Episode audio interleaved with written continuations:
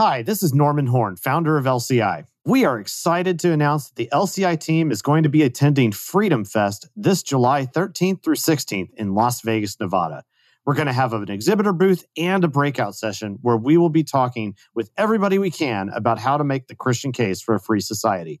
Find out more about LCI's participation at Freedom Fest by going to libertarianchristians.com/events. Welcome to the show that gets Christians thinking about faith and politics. Get ready to challenge the status quo, expand your imagination, and tackle controversy head on. Let's stand together at the intersection of faith and freedom. It's time for the Libertarian Christian Podcast.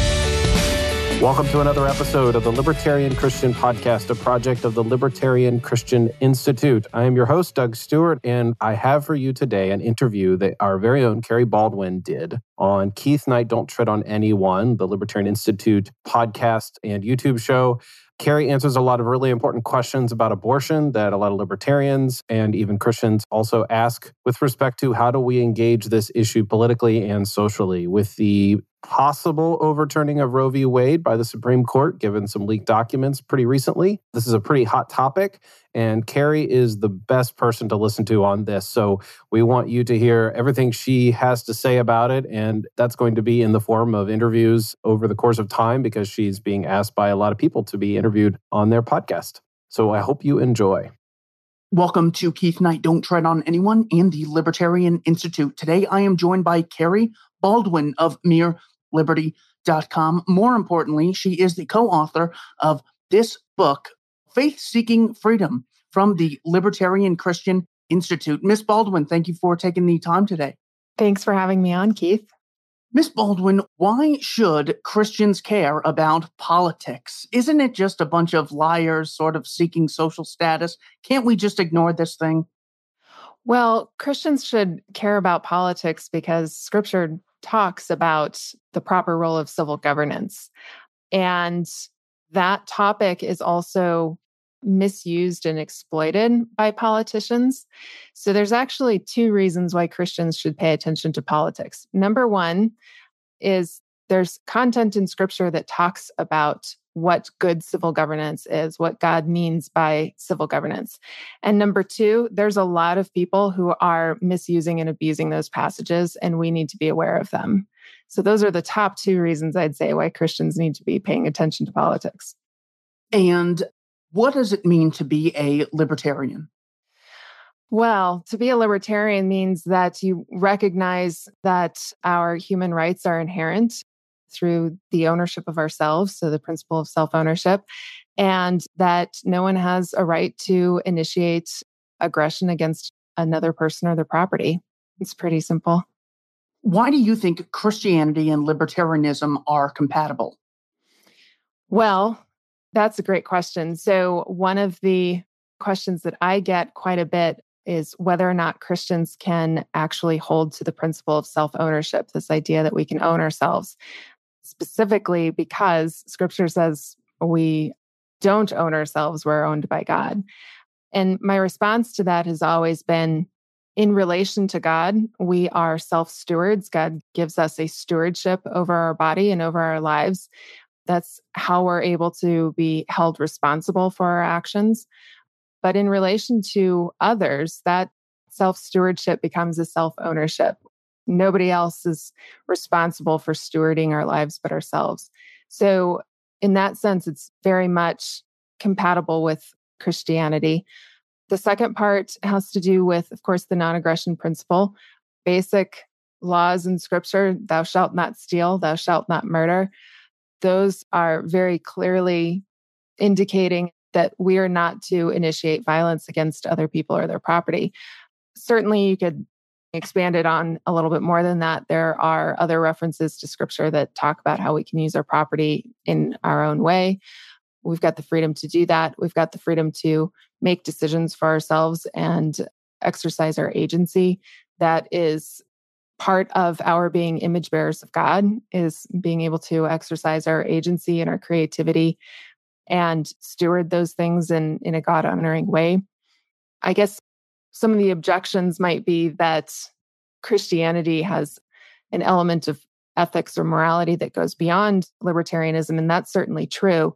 But even in the Christian view of that, we don't believe in forcing others to comply with those things. Again, this goes back to the fact that there are politicians that use Christianity to strong arm and try to make other people obey what might be a Christian moral ethic. But we would disagree with that. Yeah. I would always wonder I go, okay, Barack Obama and George Bush are Christians.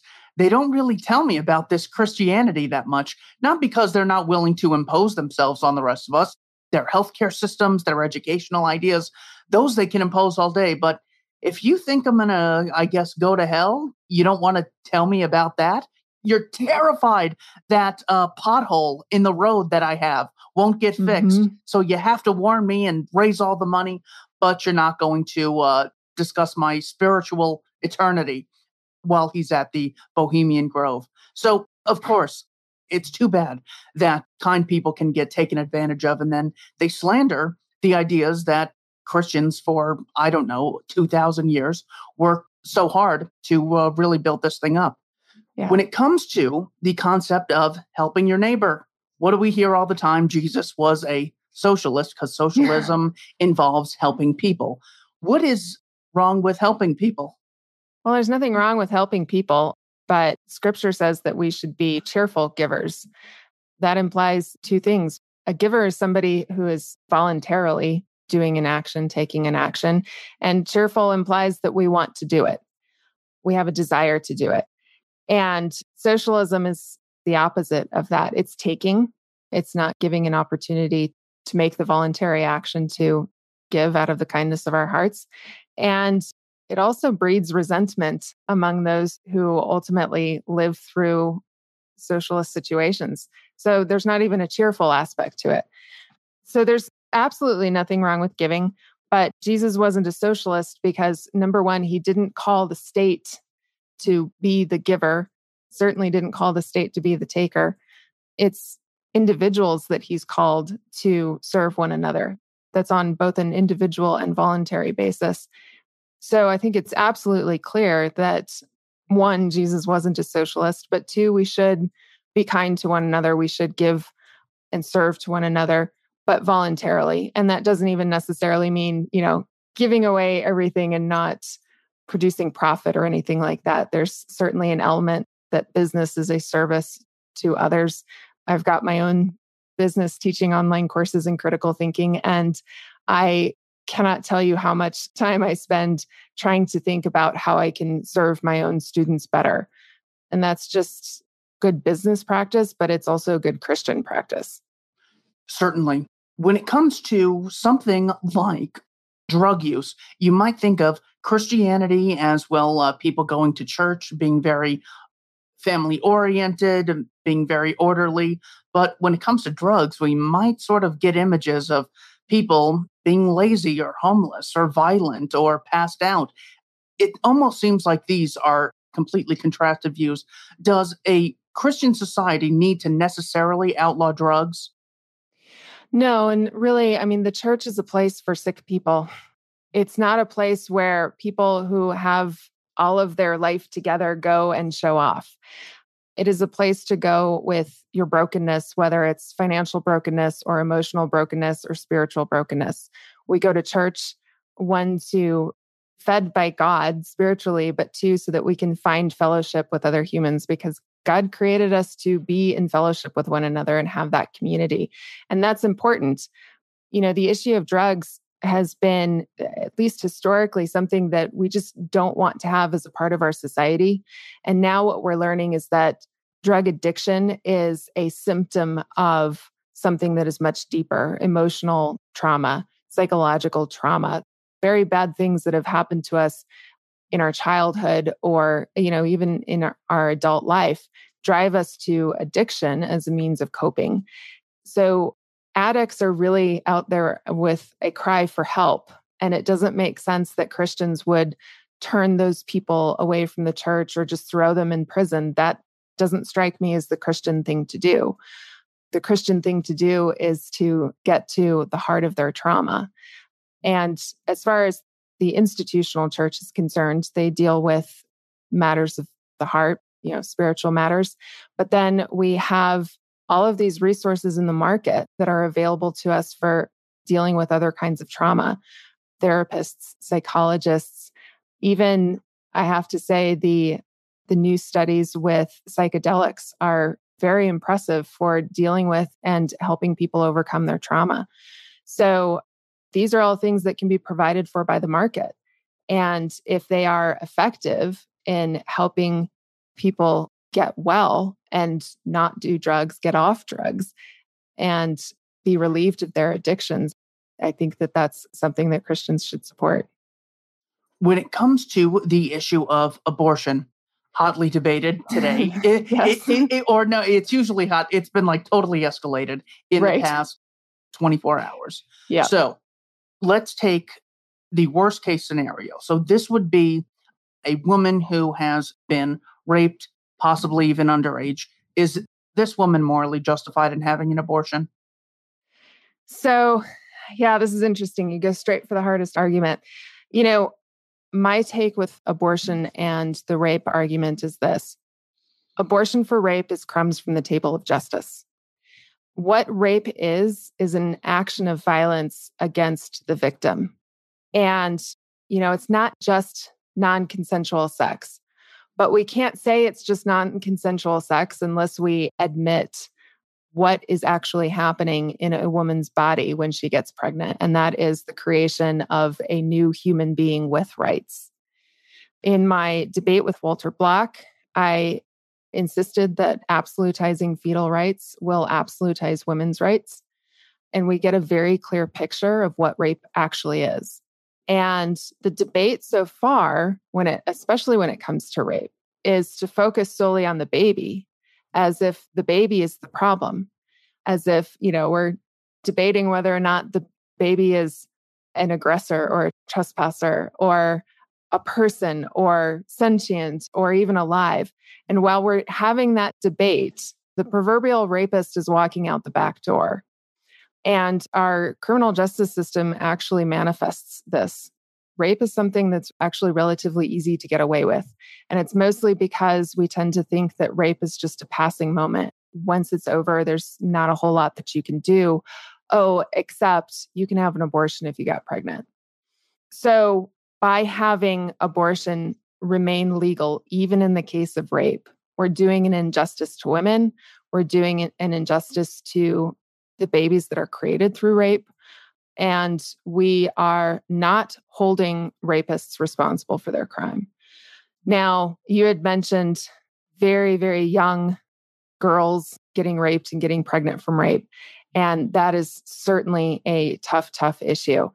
My position on abortion is that it could only be done to save the mother's life. If her life is actually in danger, the non aggression principle allows for a proportional response. Now, I think the principle should be you save the life that can be saved. But if the mother's life is actually threatened, I would say that's the exception. And that's in line with the non aggression principle for sure. So, do you have any idea what percentage of abortions are those cases? Because it's the most commonly brought up objection when it comes to everything. So you think 99%, 98%? I mean, no, do you know? It accounts for about, uh, well, rapes account for about 1%. Situations of incest or very young girls getting pregnant is less than 1%. It's very, very minute. But I would say that even though that's a small percentage, especially since it is a primary argument, we should have a good response for it. It's not helpful to just be like, well, that's 1% of the population. I think, no, we need to address it, you know, grab the bull by the horn, so to speak, and address it forthright. Let's go through a few quotes here. I'm not even going to say you'll probably be able to guess, but there's no point in poisoning the well. All right. okay. An embryo has no rights. Rights do not pertain to a potential, only to an actual being. A child cannot acquire any rights until it is born. The living take precedent over the not yet living or the unborn. How do you respond to that mentality? Well, first of all, the term embryo encompasses a fairly large range of time. But really, the science of embryology confirms that a new, unique, living human exists from the moment conception is complete. Now, I say it in that way because I think it's important to make a distinction between fertilization and this process known as conception. The process of conception takes about three days to complete, and it started with fertilization.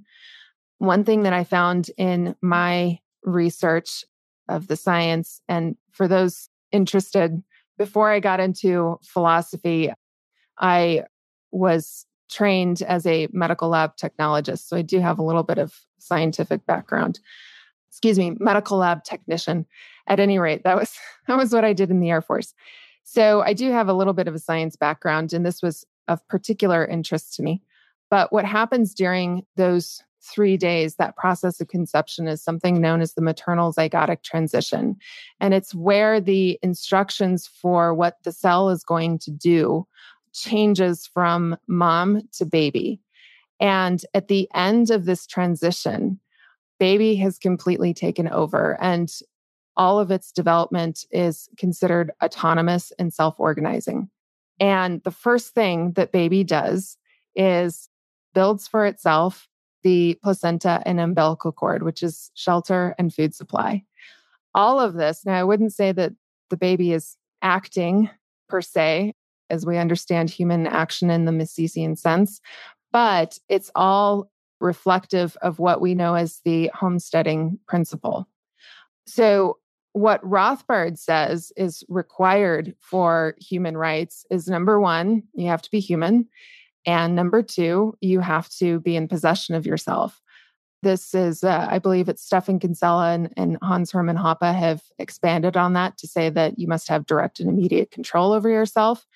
And the completion of the maternal zygotic transition demonstrates that the fetus has direct and immediate control over itself at that point. So, as far as libertarianism is concerned, those two things obtain, and the fetus, from the moment that conception is complete, has human rights. Now, that's not an argument for personhood. I don't make an argument for personhood. And libertarians don't make that argument because it's much more of a philosophical argument instead of a legal rights argument. But at the end of the day, we don't want the state giving us an answer to that metaphysical question.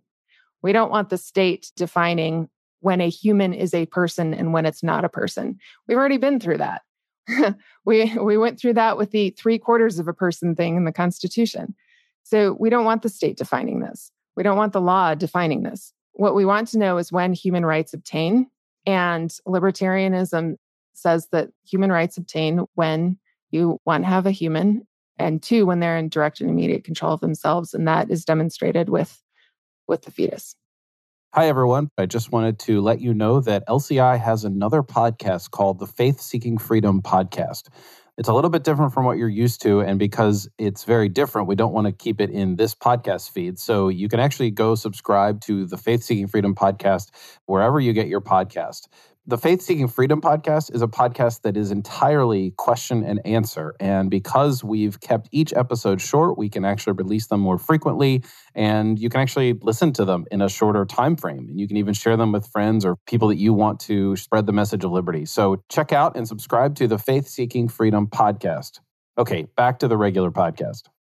Let's sort of gear this towards the progressive worldview, just because this is one of their biggest issues, and they are really the gatekeepers of this, so to speak. So mm-hmm. I'm going to give you this next one and respond as though you're talking to a progressive, please. Okay. Never mind the vicious nonsense of claiming that an embryo has a right to life. A piece of protoplasm has no rights and no life in the human sense of the term. Abortion is a moral right, which should be left to the sole discretion of the woman involved morally, nothing other than her wish in the matter is to be considered. My body, my choice, says the progressive. How do you respond? Well, first of all, yes, my body, my choice. I absolutely concur with that. This comment about it being the embryo being protoplasm, as if it's just a blob of you know nothingness whatever is in that protoplasm is patently false there is a whole world a breadth and depth of that world that microscopic world that is absolutely amazing. And you know i'm i'm kind of shocked that the follow the science people on this don't actually follow the science when it comes to embryology. Unfortunately the pro-life side tries to follow the science but they misinterpret things as well. But as far as bodily autonomy is concerned bodily autonomy is absolutely necessary a woman's choice is absolutely necessary her choice is to decide what to do with her body. She gets to decide if she's going to engage in sexual intercourse. She gets to decide if she wants her body to be used to create a new human being. She gets to decide if she's going to take the risk of contraception, which is not guaranteed to keep a new human from being produced. She gets to make all of these decisions, right? She gets to decide who she wants to sleep with she gets to decide not to do those things. So, yeah, her agency matters. What she does with her body matters. But there's a natural limitation created when a new human being is produced inside of her. One of the things that I've argued is that each woman is an owner of her own means of production. And it happens to be the ultimate means of production. It's the, the means of producing new humans. And that is both a very powerful position to be in, but it also requires quite a deal of responsibility as well. So, yeah, bodily autonomy absolutely matters, but we cannot escape consequences of our choices. And we cannot ask the state to intervene by force when we're up against the natural consequences or the natural limitations of our choices. What do you say to the claim that not allowing a woman to get an abortion is more or less enslaving her for nine months and 18 years. Well, first of all, if she has made the decision to have sexual intercourse, even if her contraception has failed, nobody's using force against her. The baby can't use force against her. He's not, uh, the baby isn't a human actor. It can't take action against her. It has human rights, but it can't take action against her. In the case of rape, the one who's forcing her to carry her baby is the rapist. It's not the state. You know, we use this thought experiment in economics, this Robinson Crusoe thought experiment, in order to sort a lot of this stuff out. And I've pointed out that, you know, a man and a woman on an island, no government there, no law enforcement, no courts, no legislators, nothing there. No technology for contraception, right? If Crusoe rapes Jane, who's forcing Jane to carry that baby? Well, it's Crusoe. And that's a rights violation, right? So that means that the principle deduced is not, hey, she needs to have an abortion. She's being forced by the baby. No, no, no, no. She's being forced by Crusoe. And Crusoe should be held accountable for that. And he should provide restitution not just for the cost to her, which is huge, but the cost for the child. Rape is the first action of child abuse in that situation. So he also owes restitution to the child. If we understand that restitution can be achieved through a tort, then rape becomes the probably the most expensive crime that somebody can commit. And that's only if we understand that one, human rights begin from the moment conception is complete. And as a consequence, that women have rights not to be invaded or usurped or enslaved through rape. But in the case of volitional intercourse, she's not being forced. That's just a natural consequence. And we're not free from the natural consequences of our choices. When it comes to enforcement, this is where you could see it either being completely difficult or needing to require something like a you know complete surveillance state to make sure no woman is getting an abortion now i get that this wouldn't necessarily refute the position just because enforcement would necessarily be difficult murder and kidnapping and assault enforcement are extremely difficult so when it comes to the issue of if we say abortion's unjustified, how could we go about stopping abortions from taking place? Well, so this is where I think a lot of the disagreements, particularly among libertarians, pro choice and pro life libertarians, land is with enforcement. And I think that a lot of the concerns that pro choice libertarians bring up about authoritarian enforcement, that is a war on abortion, you know, war on drugs style war on abortion situation, those are legitimate concerns. So the libertarian case for enforcement is a just enforcement. It is an enforcement that doesn't violate rights. And so, uh, just as we oppose the enforcement methods in the war on drugs, we would oppose those very same authoritarian enforcements on abortion prohibition. Well, and let me add to this the methods that we use right now in our criminal justice system for punishing violent crime like, you know, rape, murder, theft, those sorts of things, they're intended to produce a deterrent effect. And they do not. Studies have shown that they do not produce deterrence.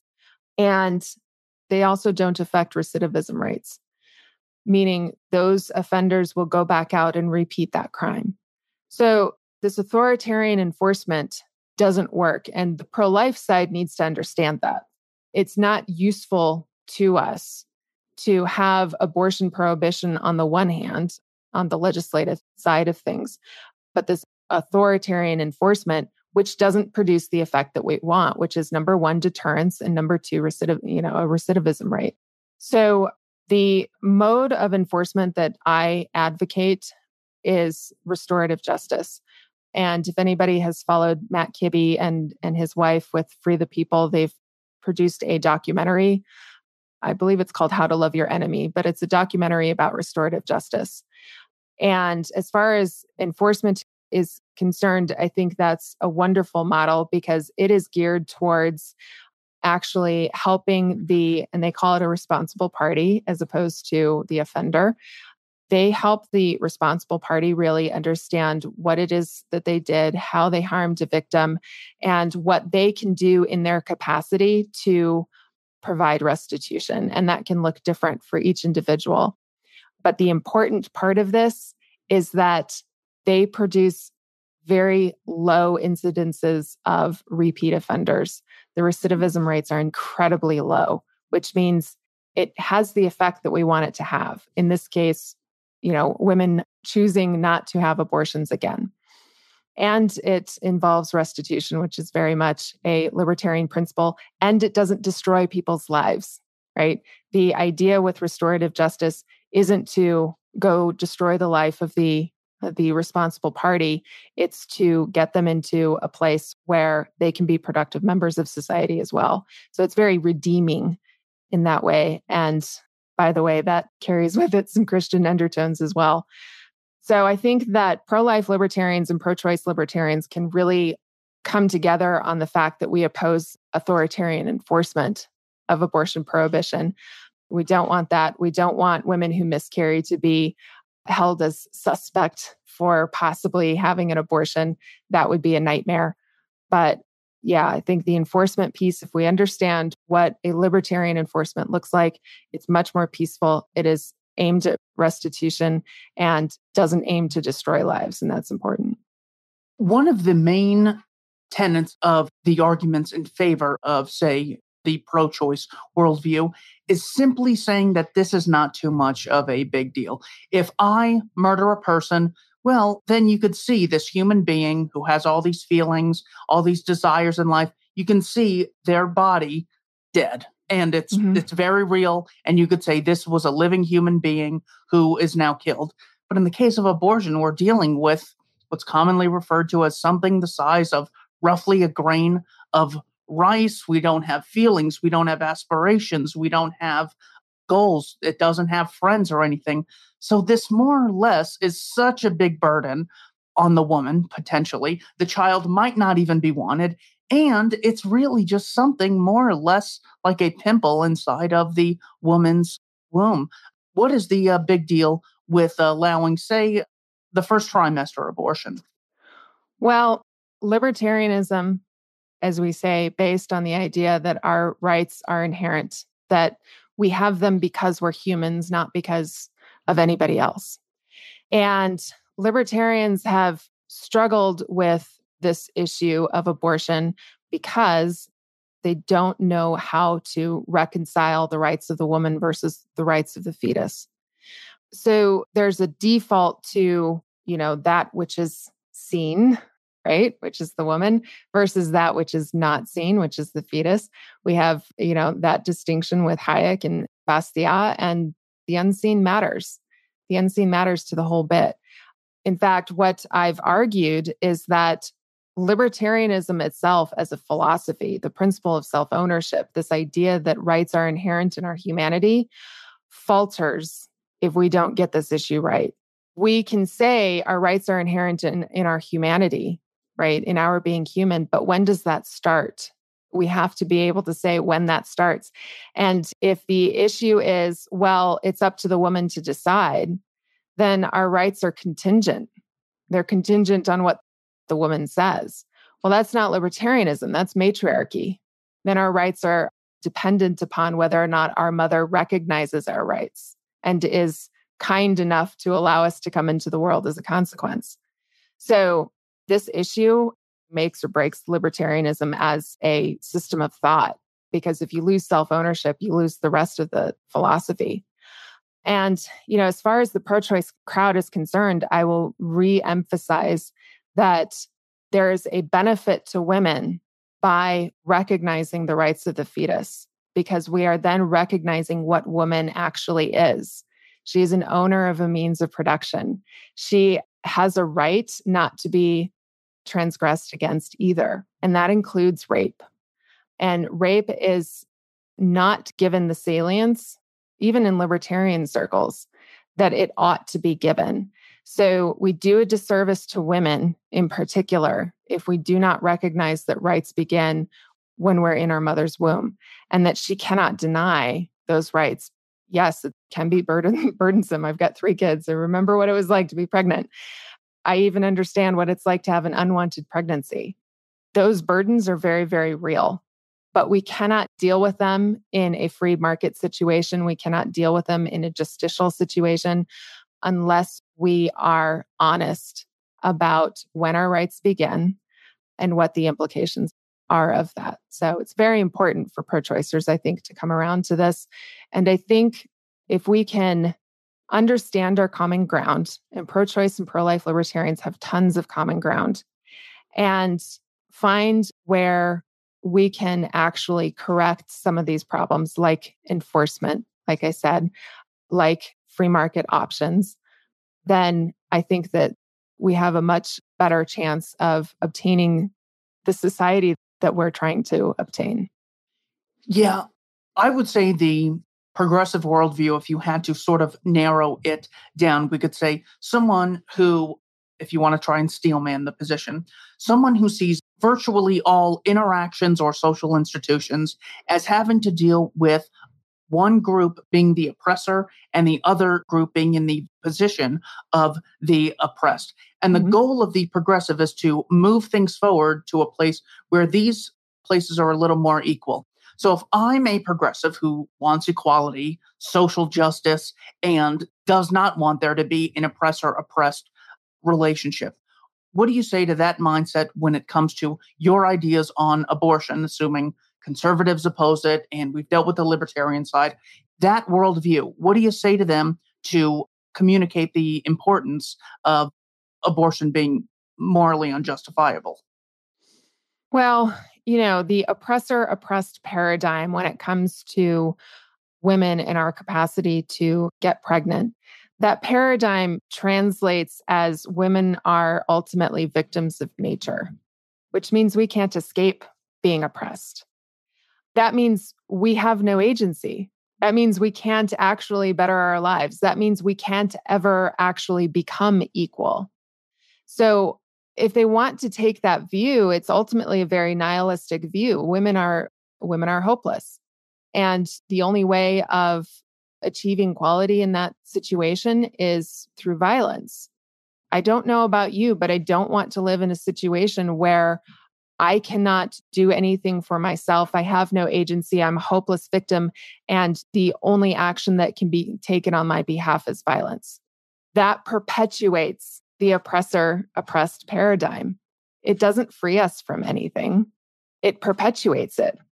So I don't know why any woman in particular would want that, especially, I mean, if we put it in terms of the patriarchy, right?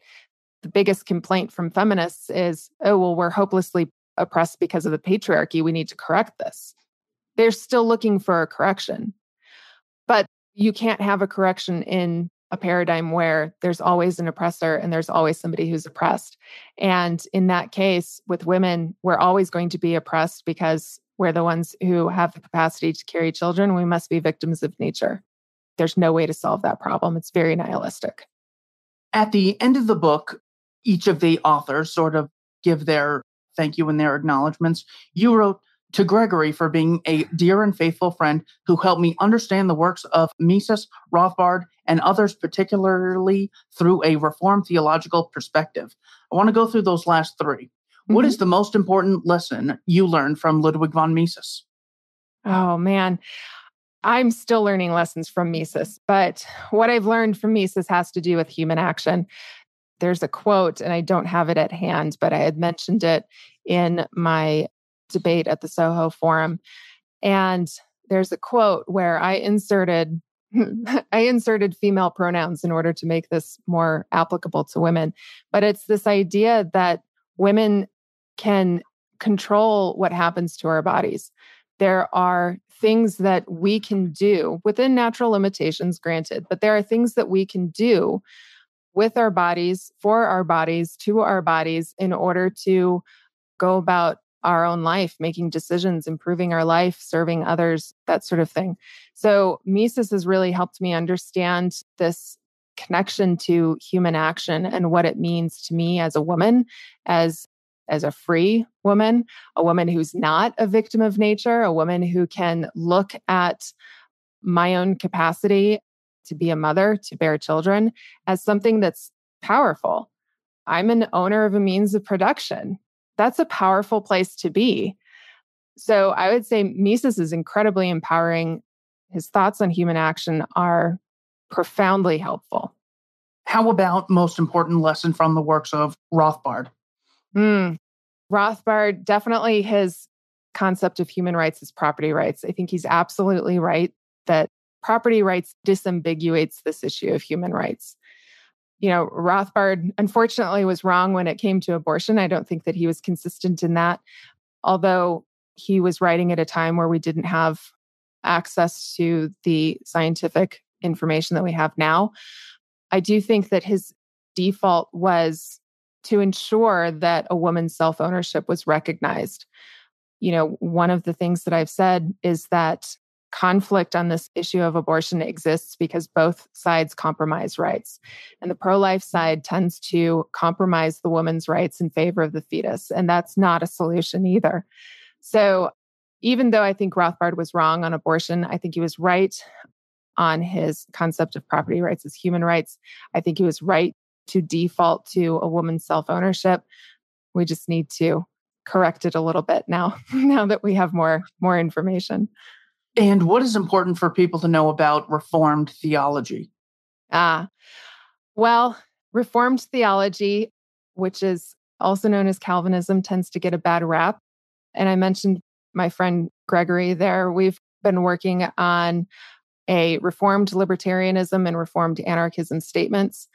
Those are both a defense of libertarian and libertarian anarchist principles from a Reformed theological perspective.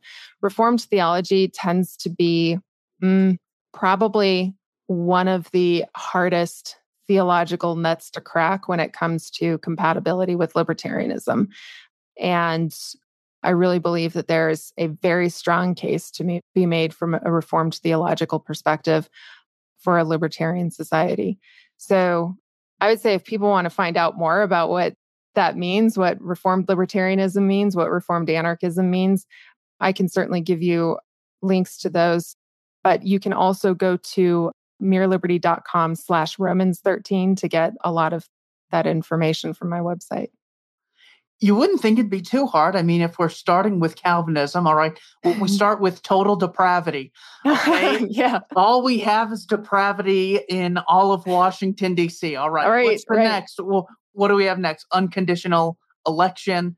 I mean, it doesn't seem like there's too much of a conflict. It just seems like there's a great spin going on where people will say, well, you care about the poor. Well, obviously, you have to advocate for uh, the state. You care about women. Are you a sexist? Well, then obviously you need to be pro choice. Mhm. As though the only time we can really support voluntary choosing is when it comes to this issue of abortion. Is there anything that you would say the conservative sort of gets wrong in their worldview of saying, I'm a Christian, I believe that more or less the state has a significant role to play in making sure things don't go to hell in a handbasket? Are they just a little off, or is there something inherently wrong with supporting any kind of state? Well, I would say from a conservative Christian perspective, if you look at the way conservative Christians use the state, they use the state to create laws that compel certain kinds of morality. Most Christians, I would say, are probably aware of the two greatest commandments. The first is to love the Lord your God with all your heart, mind, soul, and strength. And the second is just like it, to love your neighbor as yourself. What I've noticed from conservative Christians who try to leverage the state is they try to create laws that compel obedience to that first command to love God first. We cannot compel love of God. That's something scripture says. We can't compel love of God. God doesn't compel us to love him. And certainly, if that's the case, man's law isn't going to compel us to love him either. And there's really no sense in trying to have an artificial facade of people going through the motions that appear to love God when in their hearts they don't really love God. On the liberal side, the liberal Christians tend to use the state to compel love of neighbor.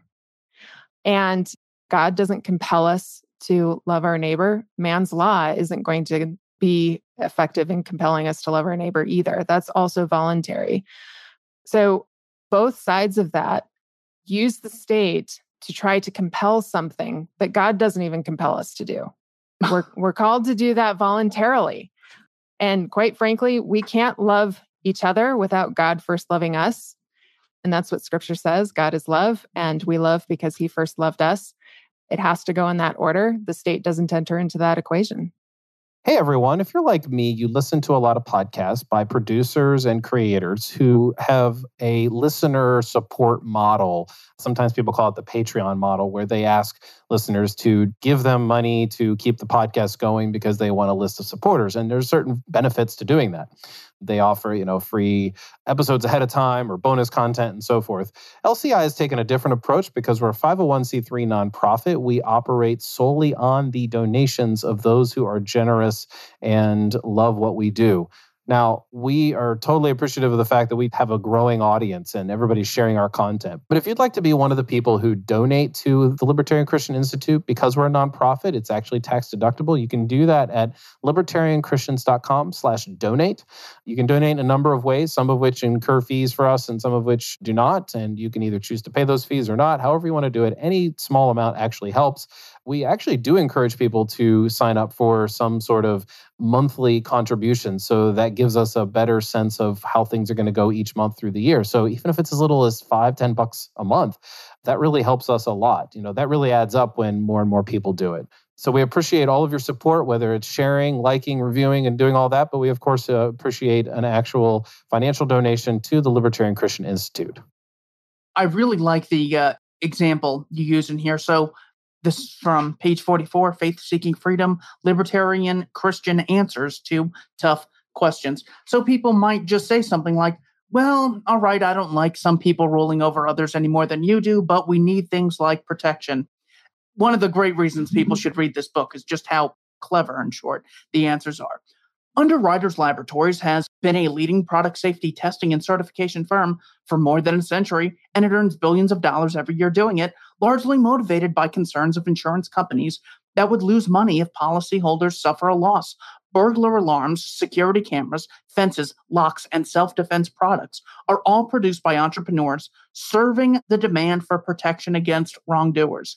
So, in that statement alone, you already have people serving their fellow man. So, it's almost like even if you are worried about this self interested sort of society that's maybe very hedonistic, well, if you can't get a dime out of my pocket unless someone voluntarily gives it to you, you're necessarily going to be engaged in the service of others.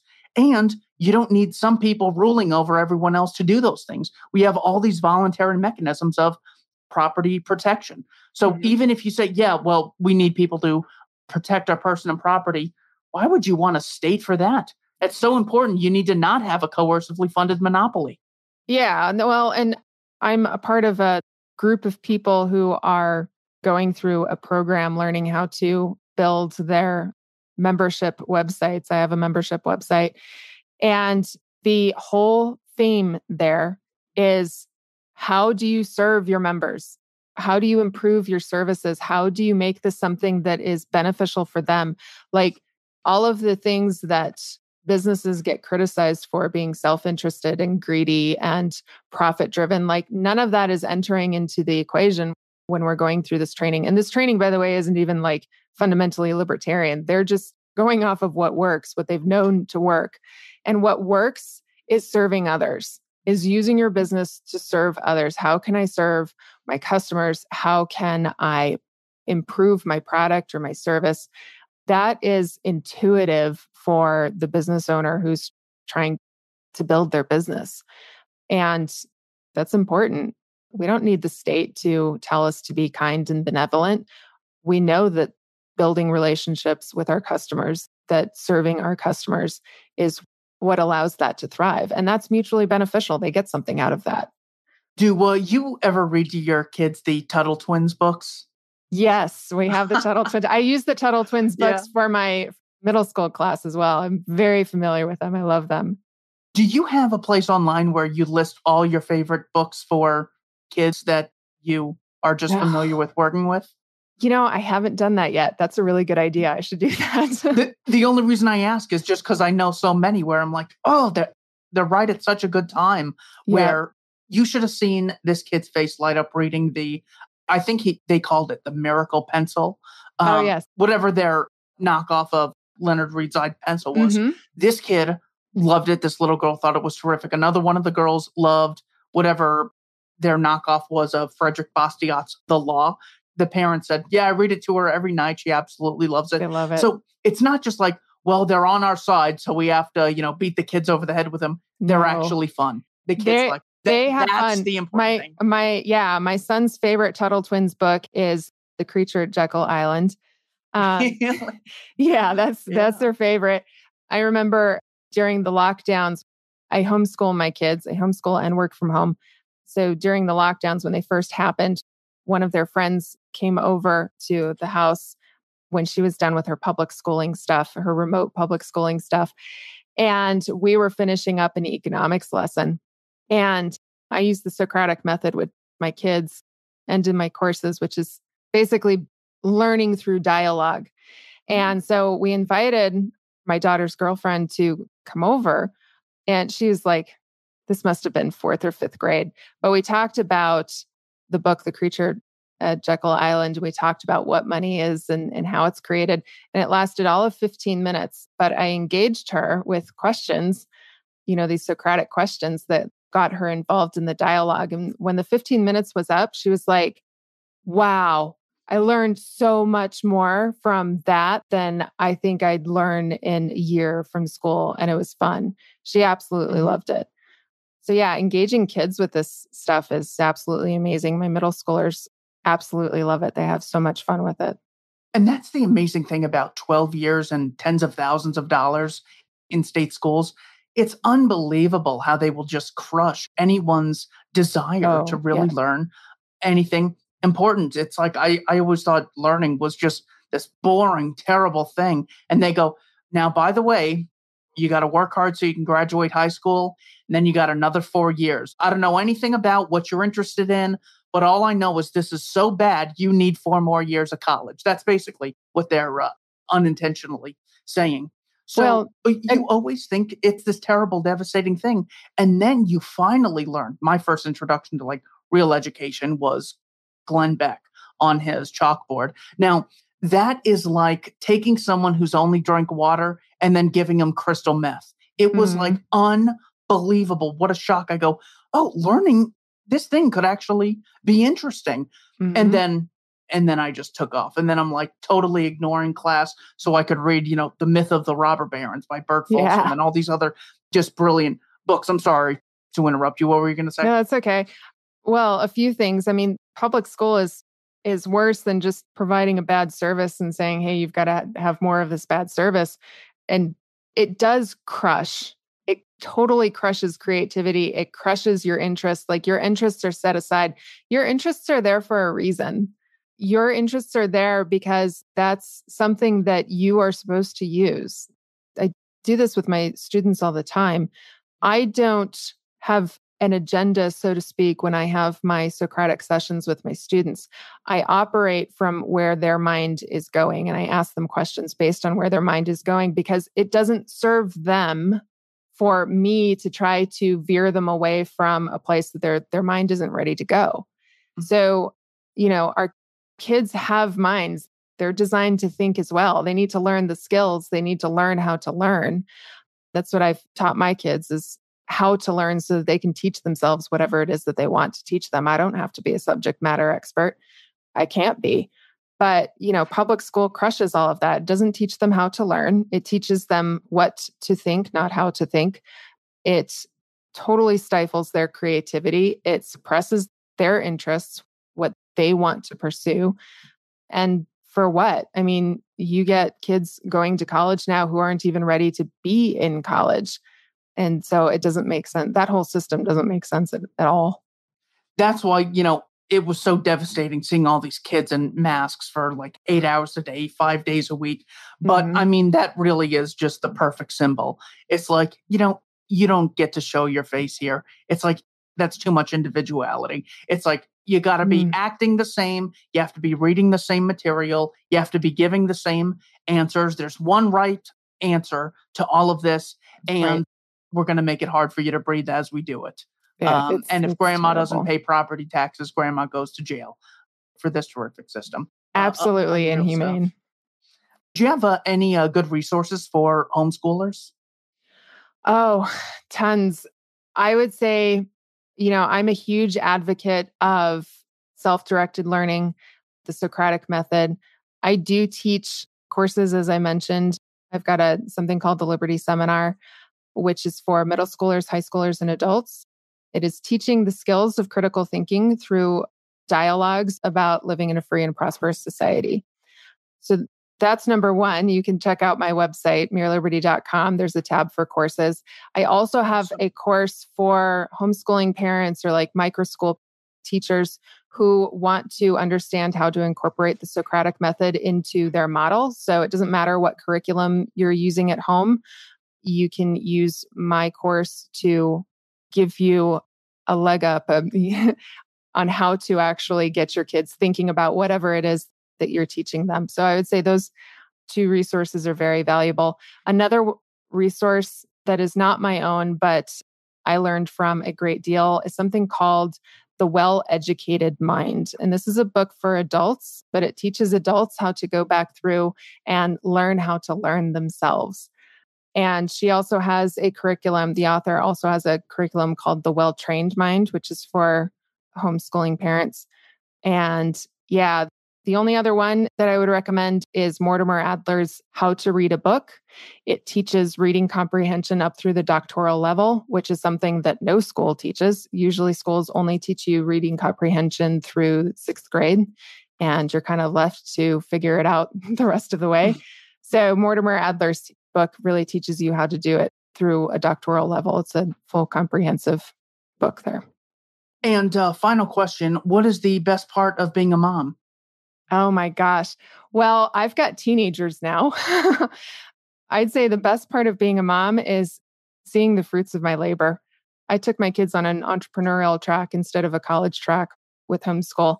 And so watching them experiment with entrepreneurship and making money and serving others through their skills, that's been a delight. They both have jobs now and they're learning all these life skills that kids their age don't get to do. But that's rewarding on a on a relational level as well because now I'm at a point where I'm able to become friends with my kids and build the next part of our relationship. So the website is mereliberty.com. Thanks to everyone for watching. Keith Knight don't tread on anyone and the Libertarian Institute. Miss Baldwin, thank you so much for your time. Thanks for having me. Thank you for listening to another episode of the Libertarian Christian Podcast. If you like today's episode, we encourage you to rate us on Apple Podcasts to help expand our audience. If you want to reach out to us, email us at podcast at libertarianchristians.com. You can also reach us at LCI Official on Twitter. And of course, we are on Facebook and have an active group you are welcome to join. Thanks for listening, and we'll see you next time. The Libertarian Christian Podcast is a project of the Libertarian Christian Institute, a registered 501c3 nonprofit. If you'd like to find out more about LCI, visit us on the web at libertarianchristians.com. The voiceovers are by Matt Bellis and Katherine Williams. As of episode 115, our audio production is provided by Podsworth Media. Check them out at podsworth.com.